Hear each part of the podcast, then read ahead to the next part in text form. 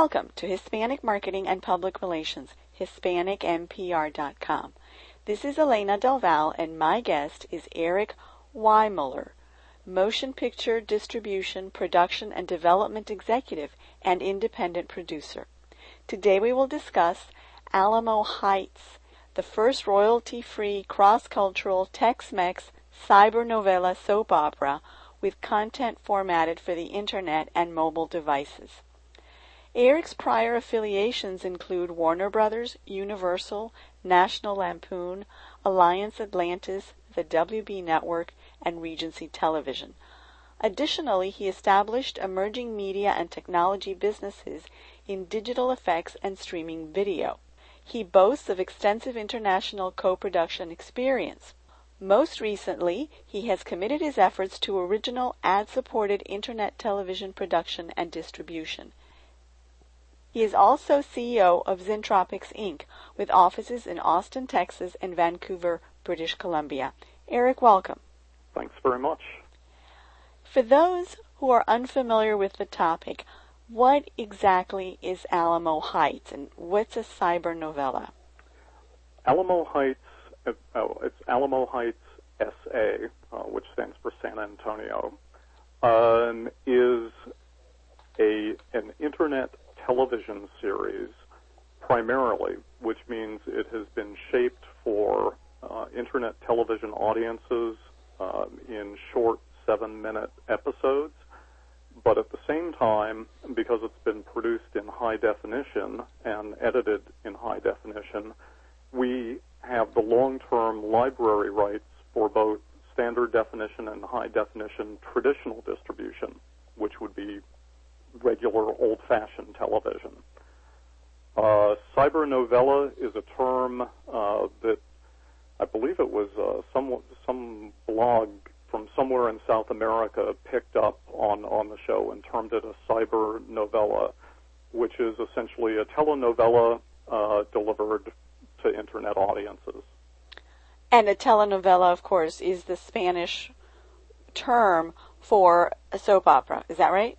It's it's a soap opera, but it is a little different in that most of the stories are told um, and delivered on a daily or near daily basis and over a short period of time, perhaps four to six months, um, as opposed to traditional, let's say, U.S.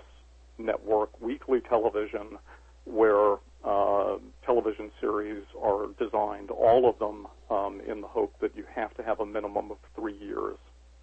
So Alamo Heights SA is much shorter in, in its delivery. In other words, not the 20-year terms of the traditional U.S. soap operas, but a shorter.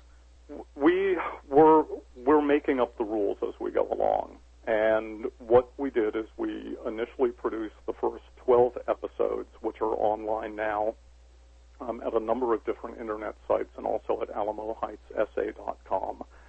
We will be producing an additional 30 episodes, which combined with the pilot episodes are what we call the first season. So it would be 40, 42 episodes will be the what we call a season of internet television. Now, I believe with, with Alamo Heights SA, uh, we will go on to produce possibly two to three additional seasons. Um, I, the stories, I think, can go that way. But that would mean that it would be released really between probably a six and nine month period online. And when was it launched? Uh, we launched in late November uh, with with the first episodes, the, the pilot episodes. Um, just a week or so ago, we put up the last of the pilot episodes, and we are now, because of some changes in cast and crew, uh, making revisions to the on the story level on the next 30 episodes before we go in to start shooting them, which will ideally be by about the end of February. What language is it in? We shoot um, in both English and Spanish. The cast um, is are all bilingual, and so the stories are written in English and then translated to Spanish. and we basically go on to the set.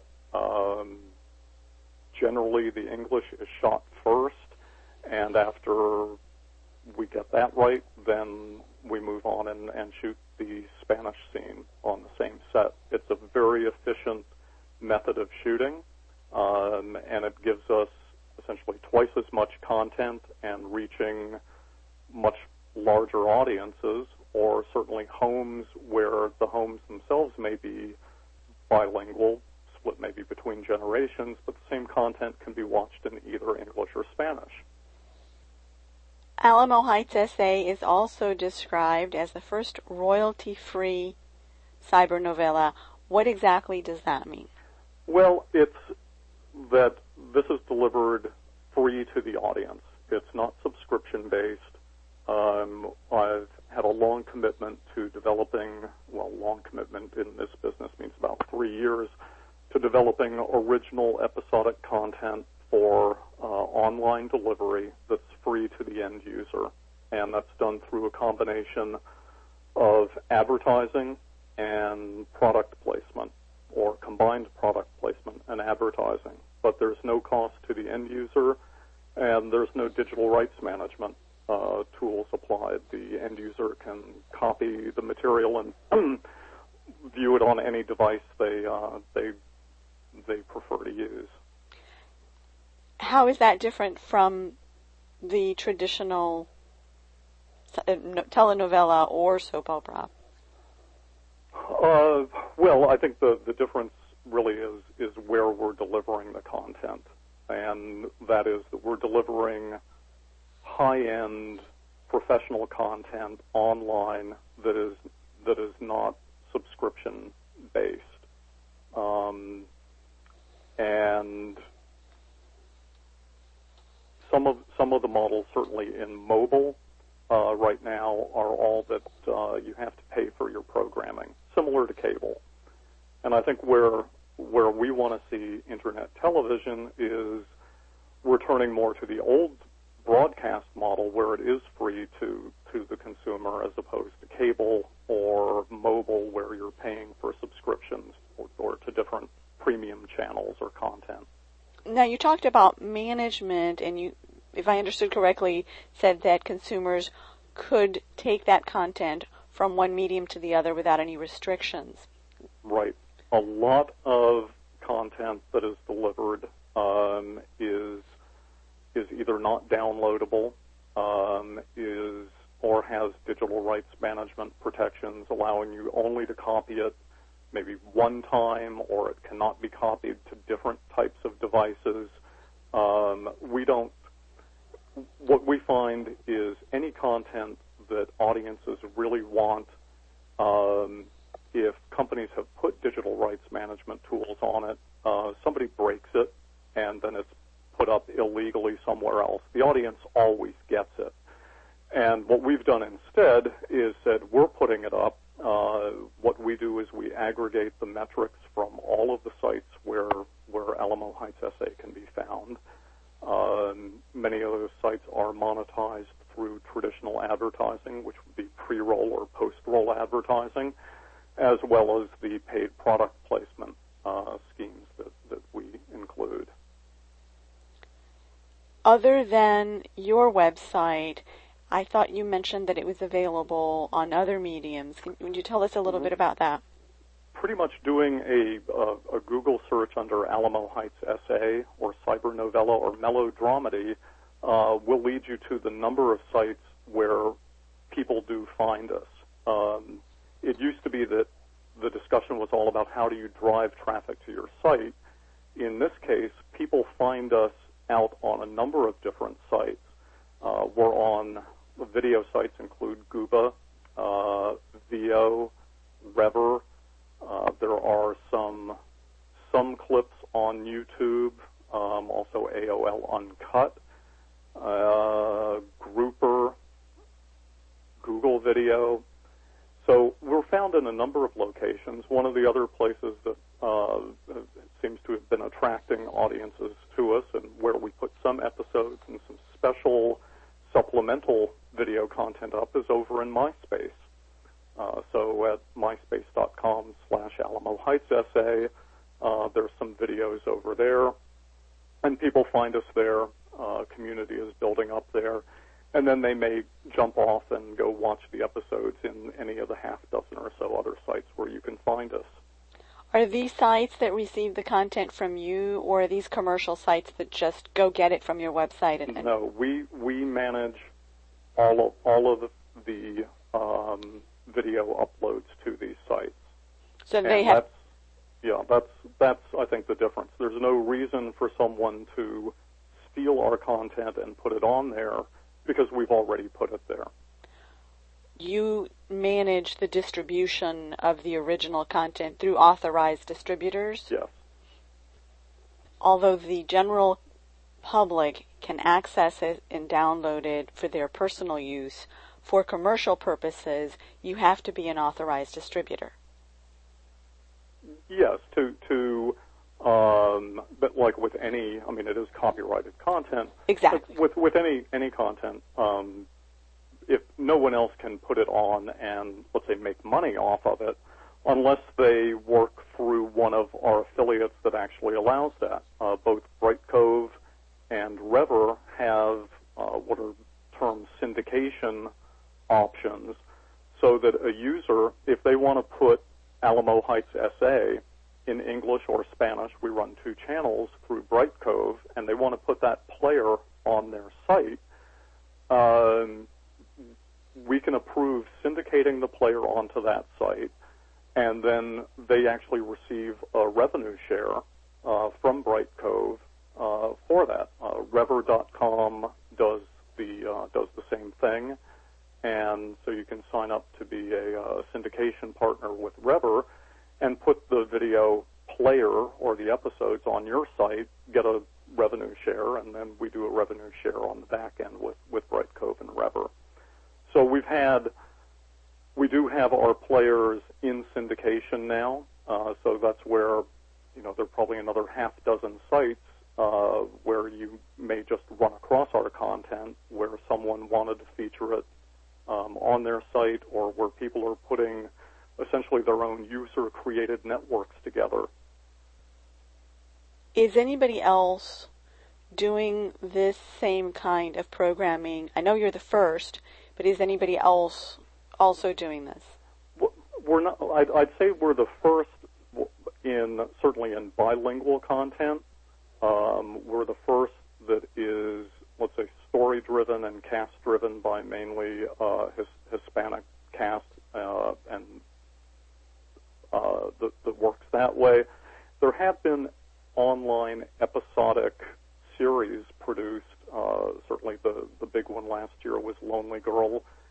Sam has seven friends. Uh, there there have been a few others that way. None of them were designed to be revenue generating. Uh, none of them were shot in high definition, and certainly not at, at the budgets we produce at. And none Just- of them was bilingual. No, none, none were bilingual.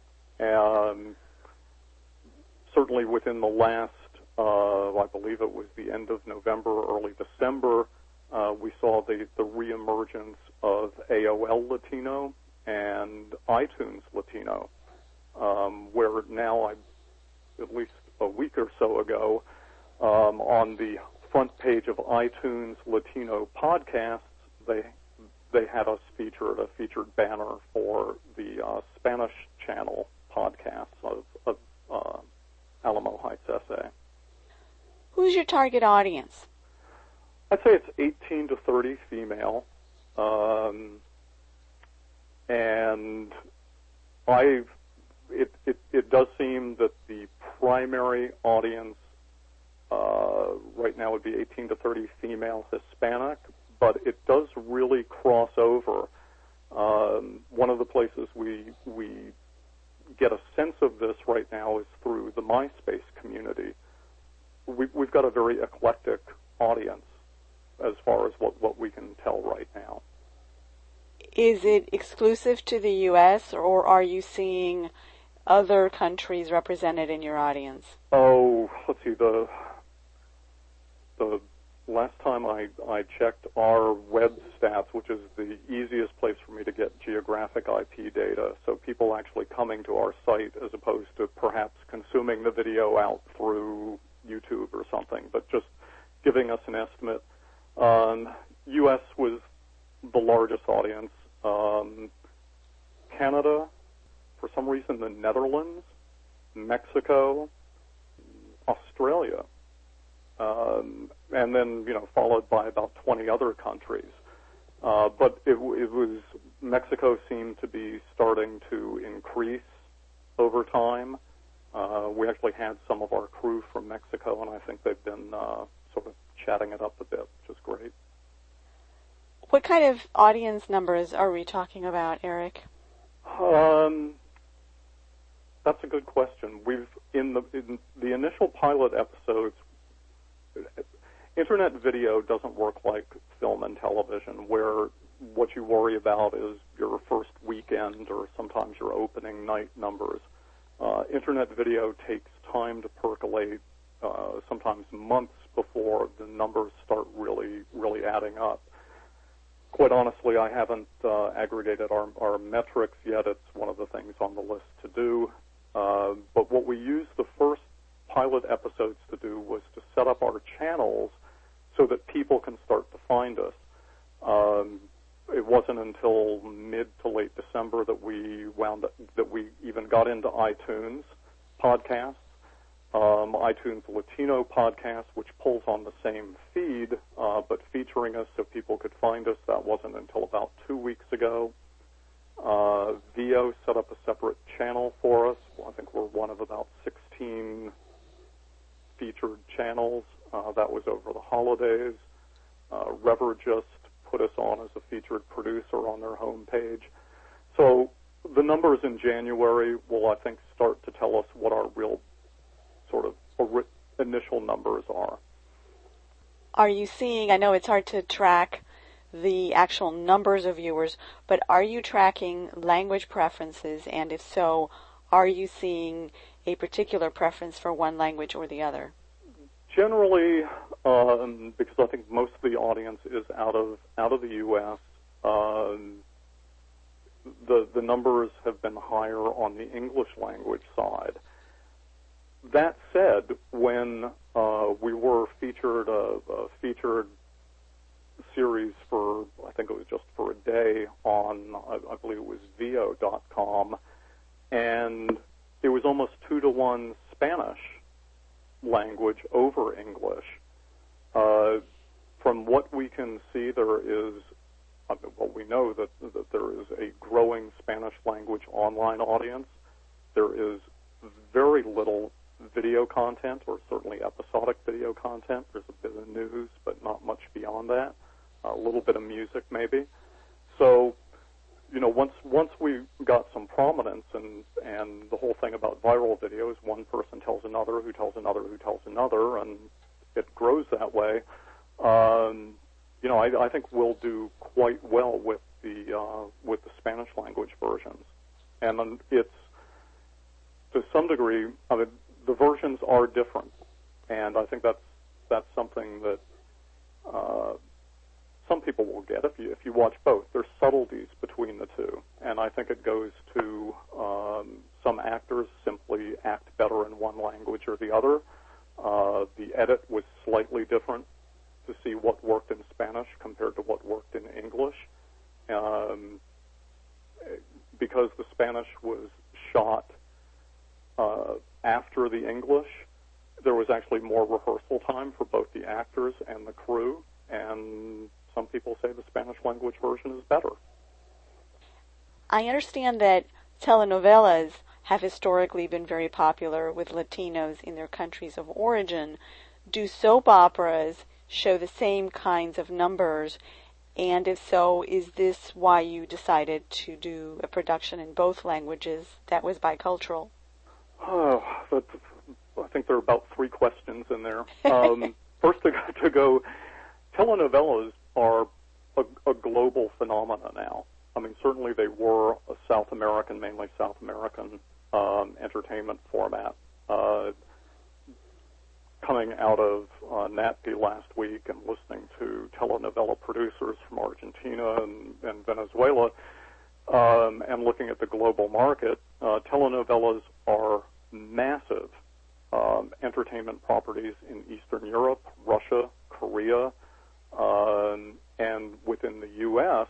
Just in the past year, um, between uh, thing, CW Network with Fashion House and Wicked Games, or doing the adaptation of the novella to, to Ugly Betty, uh, they're becoming it's it's mainstream entertainment now. So that you know we were looking at it a year ago and thinking it's a good storytelling form. I also think it's a good storytelling form for short form episodic internet TV. And when I first met the uh, the executive producer of the show, Ricardo Cuellar, um, who was actually he was at NATPE a year ago, uh, looking for a traditional television deal on on the concept, and I looked at it and sat down with him, and then went to San Antonio and visited with him, and and said I think it's this is the type of content that can work really well in the internet television space, and certainly coming from uh, from NATPE last week, where half the discussions there are about internet television series, and another big chunk of the discussions are about telenovelas worldwide. What we've done is really just marry the two together, and that's what Alamo Heights SA is. What's it about? It's a story of two families, uh, one in Texas and one in Mexico, and what they have is a lingerie empire. Uh, the design and distribution is, is done from the U.S., and the manufacturing is, is done in Mexico. Uh, to some degree, the uh, the apparel industry and and NAFTA uh, it, it follows a lot of let's say business headlines of, of how these industries are working and some of the problems in in uh, in the Mexican apparel industries now, where really things are closing down and, and moving to China. Well, that sort of dynamic, business dynamic, is causing all kinds of problems for the two families as the next generation, the children of the parents who founded the, the businesses, start to take over the industry. And then there's a lot of romance and deceit and backstabbing and a little bit of illicit business going on, like any good novella should have. From a marketing point of view, how do you and how did you from the beginning spread the word about Alamo Heights SA and what did you do, if anything, different in trying to reach the Spanish dominant and the English dominant markets? We, in, in the world of internet video and viral video, um, we're, we're approaching this from more of a grassroots level than a top-down marketing or PR. I mean, quite honestly, our marketing and PR budget, I think, was something like a thousand dollars. Um, but by virtue of having content delivery partners such as Brightcove and Revver and Veoh and Guba and Liberated Syndication, they all start trying to get the word out. Uh, MySpace and MySpace communities um, are very good to start spreading the word. Um, and if people like it, they tell friends, and, and it expands from, from that level. So we've done, uh, it's really been online grassroots marketing, which it's a slower approach, um, but I think it's got more stickiness for the for the long term. How do you measure the impact of your outreach efforts within that, and how can you even tell if the audience is accepting it? How do you decide to go to the next phase, in other words? Uh, we get feedback, certainly, um, and even, let's say, within some of the video communities, if people want to leave video feedback or audio feedback, uh, they can do that. Uh, they can post feedback on blogs, and they do all these things. And and you know, some people like some of the characters, some don't like some characters. Uh, so we we start getting the the audience reaction. We also have uh, we did go out in a standard television deal uh, through uh, LATTV um, in their five cities: uh, Phoenix, Dallas, San Antonio, Austin, Houston, and we got some feedback through through them, which was generally very positive. So, you know, pe- people, audiences feel um, they're not so much an audience as, as much as a community, and that they like to have their uh, their feedback heard and seen by others in the community. From a business perspective, Eric, how do you make this viable? I assume that you've got professional actors and a whole crew and all of the expenses that come with production and distribution. How do you make this viable? And how do you get advertisers for something with such a broad distribution? We produce these on, you know, we look, we look at the marketplace, um, not just in terms of what online revenues or, let's say, product placement or people can buy uh, uh, lingerie through our site that's featured on the show, and we have some monetization of that. Uh, but because we come from the uh, traditional film and television world, and because we shot this and posted in high definition, we have traditional library rights, which are DVD sales, uh, the uh, the licensing to LATTV, other broadcasters, and and international sales. Uh, I just had a call from a distributor in France uh, looking to acquire uh, the the French rights. So, because we produce on a a, a fairly tight budget, um, we feel it's economically viable to do. Um, it, it is certainly, if not one of the, it may be the largest production budget for an independent online series or that's released first online. Uh, but but the economics still work in part because we have the traditional library rights to it. There was a second part to your question that I can't remember. Advertisers. Advertisers, um, in large part, we work through our content delivery partners, such as Brightcove or Revver or Guba. Um, they have large ad departments, and they bring advertisers in for the content that's running through their channels uh, that way. I do uh, work directly uh, with some advertisers and with product placement, um, and we can manage that our, ourselves. What I really want to see for the next set of episodes and hopefully multiple seasons is where we have a combined product placement and interactive ad unit, a type ad uh, work together. Uh, this is something that uh, I'm working with our partners over at Brightcove on, so that we can have product that is meaningful and, and makes sense within the show, and the audience enjoys, whether it, it may be clothing um, or or health and beauty products, and that there also are incentives for the audience to click through to either get discounts or samples or you know, get get contests, something that way. And I think that for original internet television, the combined product placement with traditional ad unit is going to be how people actually can afford to make shows like this.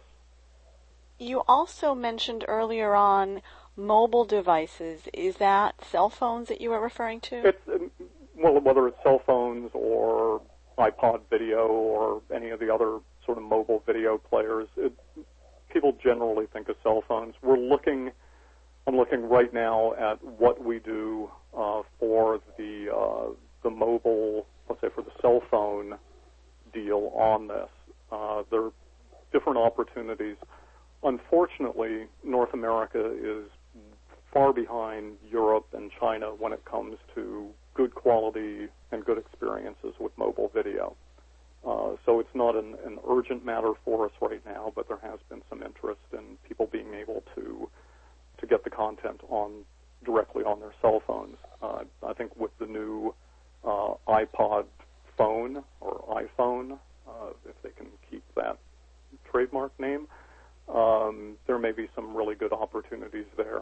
But again, what we'd like to do is make sure we deliver this content even to mobile audiences without any cost to the audience, where right now most of what they acquire is through a, a subscription basis. Would that be similar, for example, to what we do with this podcast, which is available through a third party for download to your phone?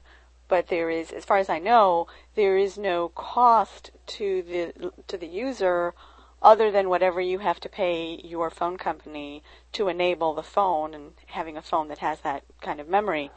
Yeah, there there is not. Um, if if you're going out through, uh, there are a couple of companies who have uh, audio RSS to mobile available. Um, that isn't it isn't there broadly for video yet. The technology is there; it's it's being applied and tested in different places, but you you can't uh, just subscribe to a to an RSS feed on your mobile phone and get get the video through yet. So it's in the Not works. not broadly anyway. Okay. What do you see in the future when you look at your crystal ball? I see hundreds, if not thousands, of interesting episodic series being produced from different locations around the world and different people expressing different voices um, and really a change that that exists somewhere between what's called you know like the YouTube's user generated content and the old model of the big networks or studios.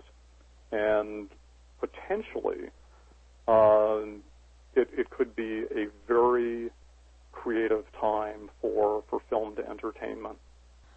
Are you specifically planning on working on other cyber novellas or episodic works targeting Hispanic consumers?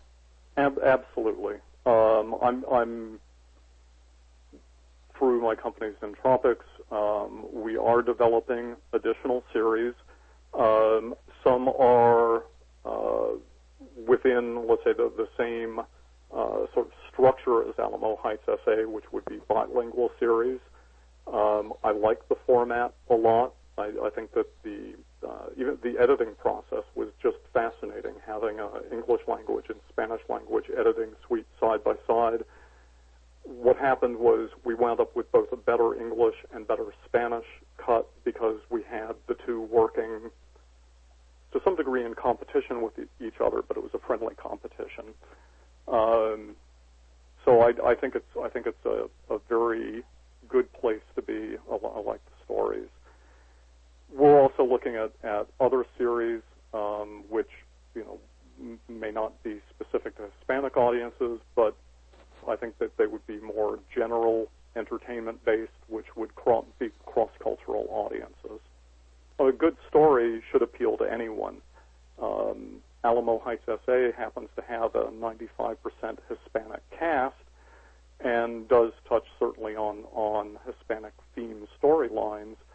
But it's also, at the end of the day, it's a story about family, love, relationships, um, and a good story should should cross over to just about any audience.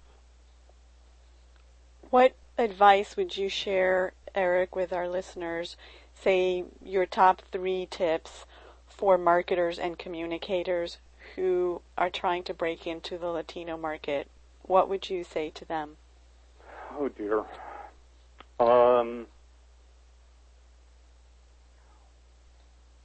I, I would I would recommend working to some degree in the online video space. I think that it is a highly um, uh, it, it's a, it's a wide open market with good audiences, uh, good good numbers, um, uh, the type of demographic that advertisers like, and it's it's really a very uncluttered space right now.